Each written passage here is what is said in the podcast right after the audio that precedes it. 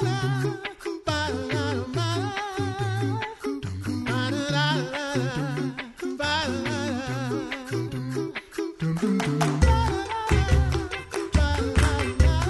listening to the Coffee Hour. I'm Andy Bates. I'm Sarah Gulseth. And it is a fun educational day. There's books in the studio. There are books. I'm pretty excited about that. You're kind of, I'm, I know you go by the term like hymn nerd, but you're Yes. also kind of a book nerd too. Yeah, so, as that's am I. I like lots of books too. We're excited because we get to learn something today. So, thanks to Concordia University Wisconsin for supporting the Coffee Hour. Find out more about Concordia University Wisconsin at cuw.edu. Live uncommon. Joining us in studio today, Cheryl Swope. She's author of Simply Classical, a beautiful education for any child. And uh, it is always a joy to have you in studio because I know we're going to learn something. So, thanks so much for joining us, Cheryl. Thank you very much for having me. So, I saw on your blog, as a parent, I enjoy perusing your blog and saw an article about reading aloud, which is something we do frequently in our household, usually around bedtime. That's kind of one of our ways to wind down before prayer time so that we're calm by the time we get to prayers. You have to read calm books. right. Although we don't always succeed at finding the calm books, but we love reading aloud. And so you wrote a, a wonderful post about reading aloud. And so I'd love to talk more about that. What are, why read aloud? Are there benefits to reading aloud? Why read aloud? There, I believe, are many benefits to mm-hmm. reading aloud. I don't know that we can prove them empirically, but I do know that when you contrast reading aloud and introducing your children to print, that you are impacting their brains, their minds, their hearts, their beings more than introducing them to screens and images. There's a good book by Nicholas Carr, C A R, who wrote, let's see, The Shallows. That's the title of it. The Shallows What the Internet is Doing to Our Brains. Hmm. He has a lot to say about children and what we're doing to our children's brains, allowing them to spend so much time in the digital world as opposed to the world of print. So, one thing that reading aloud does is it introduces children to this wonderful, magical experience of reading a book or being read to. I think there are at least three ways that we impact our children's minds. One is in the realm of language. We are we are sharing words that they might not hear otherwise. Mm-hmm. So we're enriching their vocabulary. We're also reading well constructed sentences if we're choosing our books wisely, which we want to do. So it's for us what we found when I was raising um, raising my two, and we do still read aloud today, even though they're older. But we found that language would wash over all of us in a way that was more elevated than the language we were using to each other or just in, in casual conversations. So, enriching their appreciation for language is a big one. Then, also the cognitive, just intellectual development that comes from reading aloud. There are some uh, studies that have looked at reading nonfiction instead of just fiction. For boys, often it's how things are built. Those books with trucks and the names of all the different kinds of construction equipment that you can have. It helps children with reading. It helps them with understanding science and processes and all of that to read nonfiction, but then also fiction with the imagination. There's a whole there's a whole group studying moral imagination which involves the fairy tales, the, the portrayal of clear good and clear evil, where it's not mixed together. It was so funny because just the other night, my my daughter Michelle, whom you know, she didn't want to play a board game that night. Usually we play board games at night, but she said, I'm kind of tired. Dad, could you read a story? So he's always up for reading a story. she said, he said, Do you have one in mind? And she said, Oh, yes, Toads and Diamonds. I had not heard of Toads and Diamonds, but apparently it's one of her favorite fairy tales ever. It's written by Charles Perrault, who wrote Cinderella. Mm-hmm. So it's this lesser known fairy tale, but she knows exactly where it is. She makes a beeline for the bookshelf, picks it up, and reads. So it was, it struck me, knowing that I was coming here talking about read alouds, it struck me as just a perfect example. I wish we could read it, but I'll just sort of summarize. It's kind of reminiscent of Cinderella. There's this very quiet, polite, kind, gentle hearted girl who is not loved by, in this case, her actual mother, who prefers, strongly prefers, the sister. And both the mother and the sister are very grumpy, critical, unkind folks. And then here's this girl. Well, the girl goes to draw water for the family. It's one of her many chores. It's a mile and a half away. And as she's drawing water for the family and she has to bring it back, she encounters a woman who's actually some sort of fairy godmother or something, but dressed as a poor beggar woman who asks for the water. And the, the girl, of course, in her kindness, gives that water to this poor beggar woman. And as she does so, she speaks words of kindness as well. Flowers and diamonds flow, literally, from her lips onto the ground. By contrast, later in the story, flash forward, the girl the, who's very critical was s- sent to go to the same well because the mother's thinking, we can all get rich here if mm-hmm. you go to the well and you end up with diamonds. So the critical girl went and outpoured toads from her mouth. toads and frogs because when she was speaking, she was not speaking words of gentleness and kindness and, and love and warmth. The stark contrast, I just thought we would never, we wouldn't have something like that written today, probably. But for a child's simple mind, it was so, so clear what was right and what was wrong.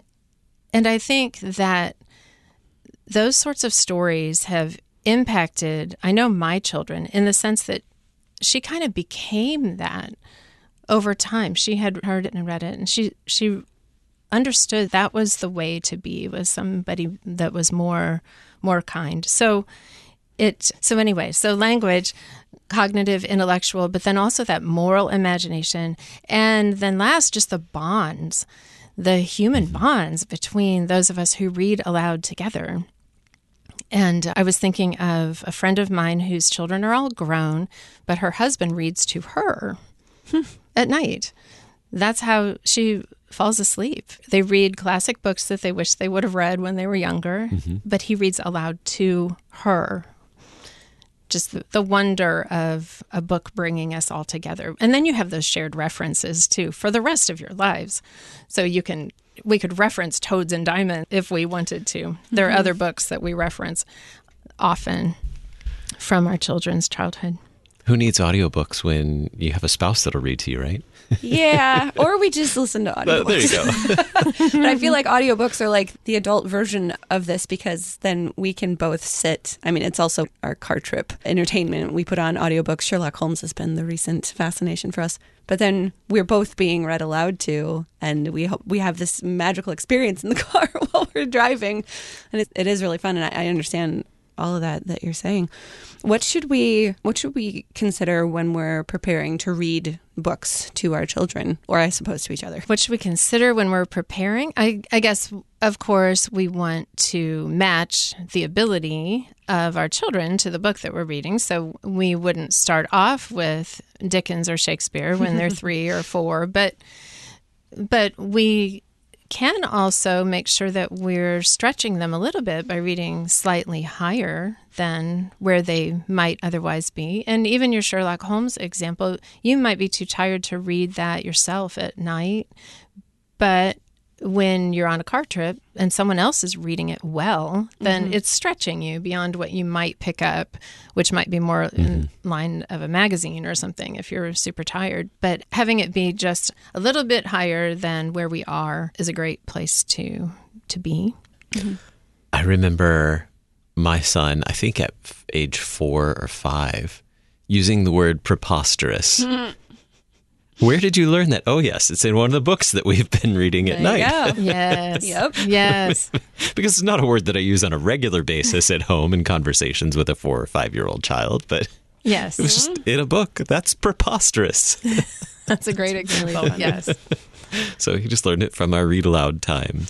no, you brought up a, a great point, you know, matching to the age uh, or level of the, the hearer, but also going a little bit further just to stretch them a little bit more. I want to talk a little bit more about that, what's appropriate for various ages or abilities or levels, and we'll do that in just a moment. We're going to take a quick break and we'll come back and continue our conversation with Cheryl Swope. You're listening to the Coffee Hour. I'm Andy Bates. I'm Sarah Gulseth.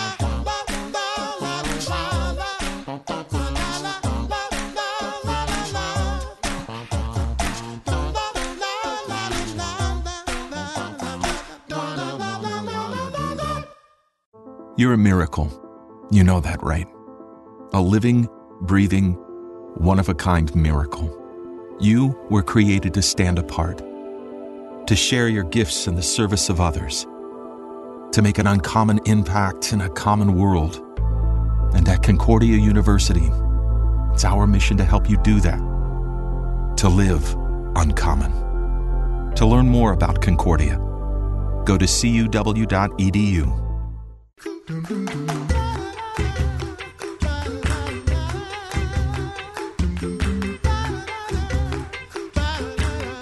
Welcome back to the Coffee Hour. I'm Andy Bates. I'm Sarah Gulseth. Today we're talking with Cheryl Swope. She's author of Simply Classical, a beautiful education for any child. And today we're talking about, we're learning about reading aloud with children or really with anyone. You could be reading aloud with your spouse as well. And before we went to break, we were just talking, just starting to breach the topic of uh, age levels or ability levels and, and, and finding a good match for that. So, so what do we need to know when we're considering, you know, uh, uh, reading aloud for a child who's three to five or, you know, those age groups? I think you shared some different age groups in your, your blog post as well. So what do we need to think about with those different age groups? If we start with three to five, what's nice is to have a picture on every page if possible. And I, I have, I wish everybody could see, but I have this beautiful book that we read just over and over. It's by Rachel Field. It's called Prayer for a Child. We included in our Simply Classical curriculum Prayer for a Child. And that curriculum is for children with special needs. I found that having a picture on each page just helped to to keep their attention and to focus them on the words that were going on. So I'll just read a few pages from it. It's a little girl and she's in front of a cozy fireplace. That's one of the things with three to five. Staying with family hmm. is a, a great centerpiece for a read aloud.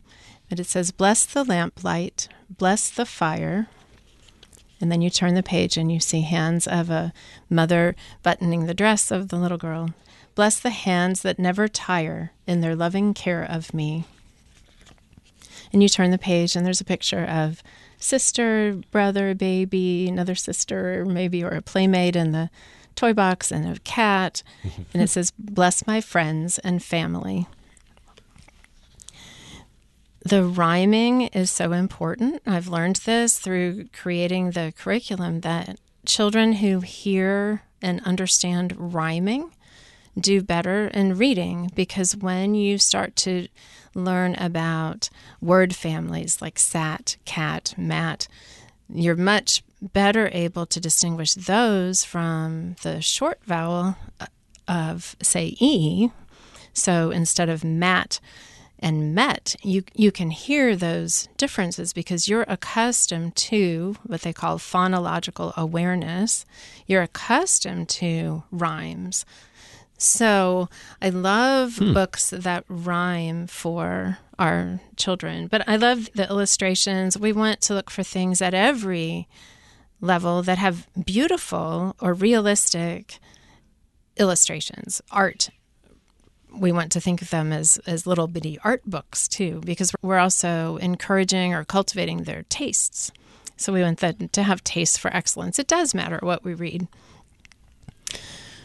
I loved looking at the pictures when I was a kid. I think I used to get, I used to want my mom to read faster because I, all I wanted to do was look at the pictures. I remember this. well, and now look at what you do. So you create these beautiful images for KFUO with hymns that coordinate so well with those pieces of art. Mm-hmm. Yeah.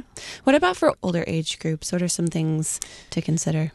For older age groups, so let's say six to nine, we still like the family based or familiar based settings, mm-hmm. but we can go more into, I guess, um, a little bit more challenging concepts. And Andy, I gave you a book that is a Christmas story.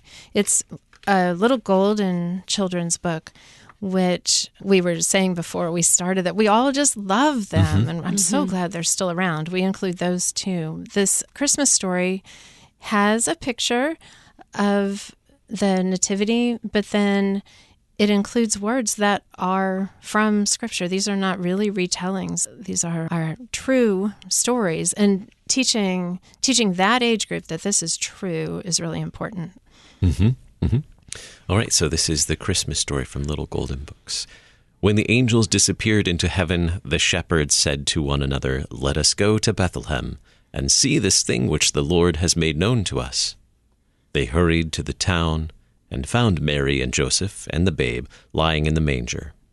Afterwards, the shepherds told everyone they met about the child. That's wonderful. And yeah. if we all had voices like that, that would be great? we don't, but we can't worry about that. We I just, didn't do character voices. We oh, just character voices. I do character so voices too. That's the, the best part about reading together. I love yes. doing character voices. My dad did that. My dad was a DJ. so he he had a great voice, great singing voice, big um, baritone, all the resonance, but he could do voices. So my first being read aloud to was comic strips in the paper, the funnies. He called them, uh-huh. I'll read you the funnies. And he would do the voices. It was wonderful. So we talked about the age group. So then I think at 10 and up, we can start thinking from other people's perspectives there are books written from the perspective of a cricket, the cricket in Times Square. Mm-hmm.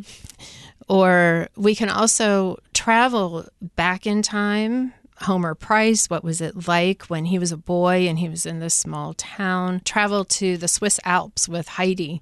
We can take ourselves to different places through books. So we can introduce our children through books to travel. But we can also, I gave Sarah a poem, we can think about how other people see things. The one that Sarah is going to read is from Robert Louis Stevenson's famous collection of children's poetry. At the end, he writes to his mother. So his so children can envision how a mother might understand reading aloud. To my mother. You too, my mother, read my rhymes for love of unforgotten times, and you may chance to hear once more the little feet along the floor. it's very cute. Yes, right. Just how important it is for us. It's not just for our children, it's for us to have that time and take that time to read aloud. Hmm. So, what about uh, reading for when they get into those teen years or, or beyond?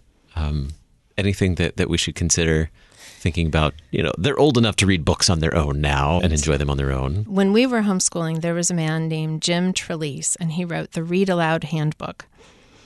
It's where we really understood, began to understand the importance of reading to children, even when they can read themselves. That was not something that my parents did. Once I could read, they no longer read to me. I don't think that it even crossed their mind. Mm-hmm. But there are families now, there's a whole movement of reading aloud beyond the time that the child can read on his own. So, yes, well into the teen years, as long as they will allow it or or be be allowed to be moved by it then we want to keep doing that my husband when when our children were maybe 11 or 12, I think. He spent an entire summer, might have spanned two summers, reading the Tolkien mm-hmm. trilogy. I've mentioned that before, but we still marvel at the astounding accomplishment of reading that. A lot of families have done that, but reading it all aloud together, that was a highlight. And I will say, too, that when he started that, they had no interest. They really did not want to read this book. They wanted to read the familiar ones. Mm-hmm. He said, just give it time. Well, and it was not long before they were completely hooked and it became one of their favorites. And then they went back and read, I think they went back and read the Silmarillion, mm-hmm. maybe independently by that point, the kind of prequel mm-hmm. Mm-hmm. to that whole trilogy. So, yes, we want to keep going. The other night, when my daughter wanted Toads and Diamonds, my son said, I want to read my own book. I don't want to join, I don't want to do this. And that was fine. So he was down on the sofa, down on the lower level, and my husband then took my daughter upstairs. Well, I wanted to hear Toads and Diamonds. I never heard it. So I came up, and lo and behold, it was not long before Michael came up and joined us. he was hooked. And I was away last night, just at dinner with some friends. And it turns out that they read again last night. So, and I know our situation is a little bit different, but but yes, we want to keep reading. Definitely. Or audiobooks, like you said, sharing an audiobook in the car. It doesn't have to be one person reading. It, it can be audiobooks with good readers, not the robotic computer mm, readers, but the good, nice, rich British voices. They're fantastic. I love it. yes. You have more books in studio. Are there other books, other favorites you want to share with us before we before we run out of time? Certainly. The one of my all-time favorites is A Child's Garden of Bible Stories.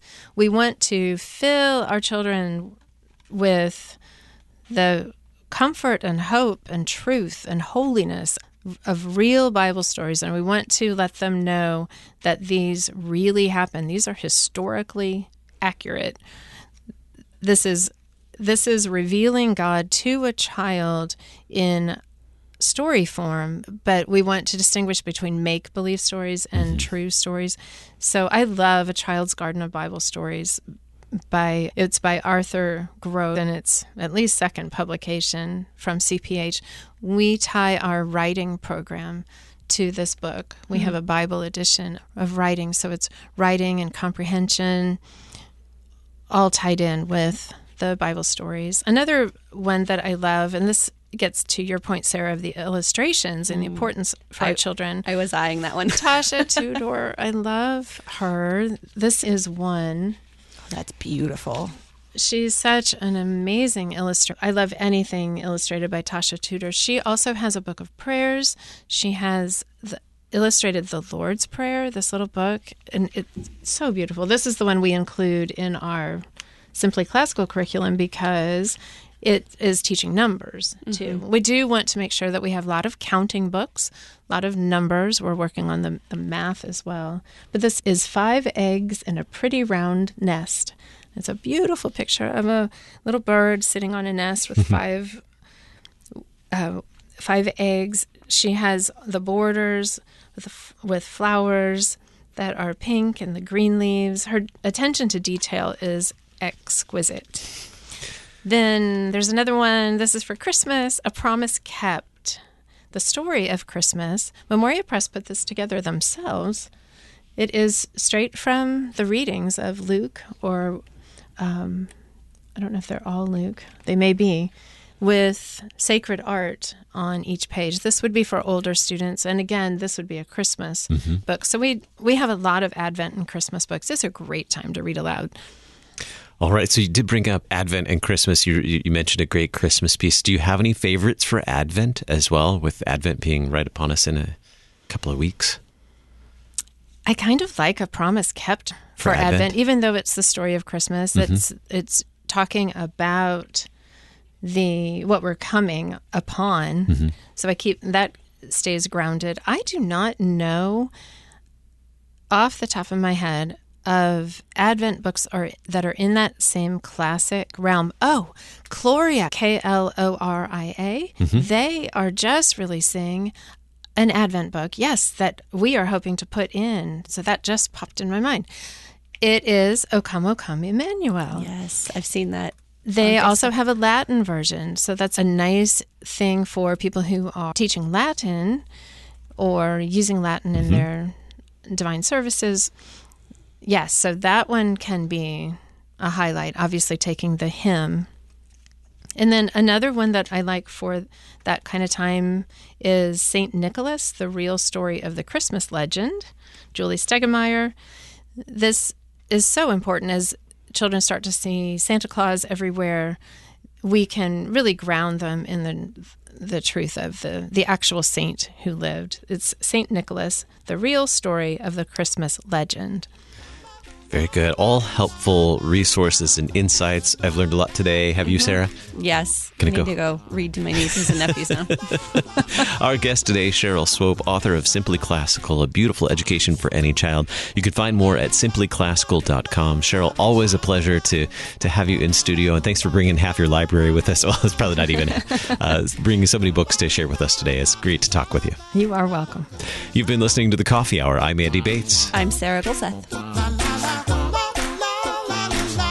The Coffee Hour with Andy and Sarah is a production of KFUO. To support the Coffee Hour and KFUO Radio, visit kfuo.org. You can also text KFUO to 41444 or send an email to gifts at kfuo.org. And you can call us at 800 844 0524. KFUO. Christ for you, anytime, anywhere.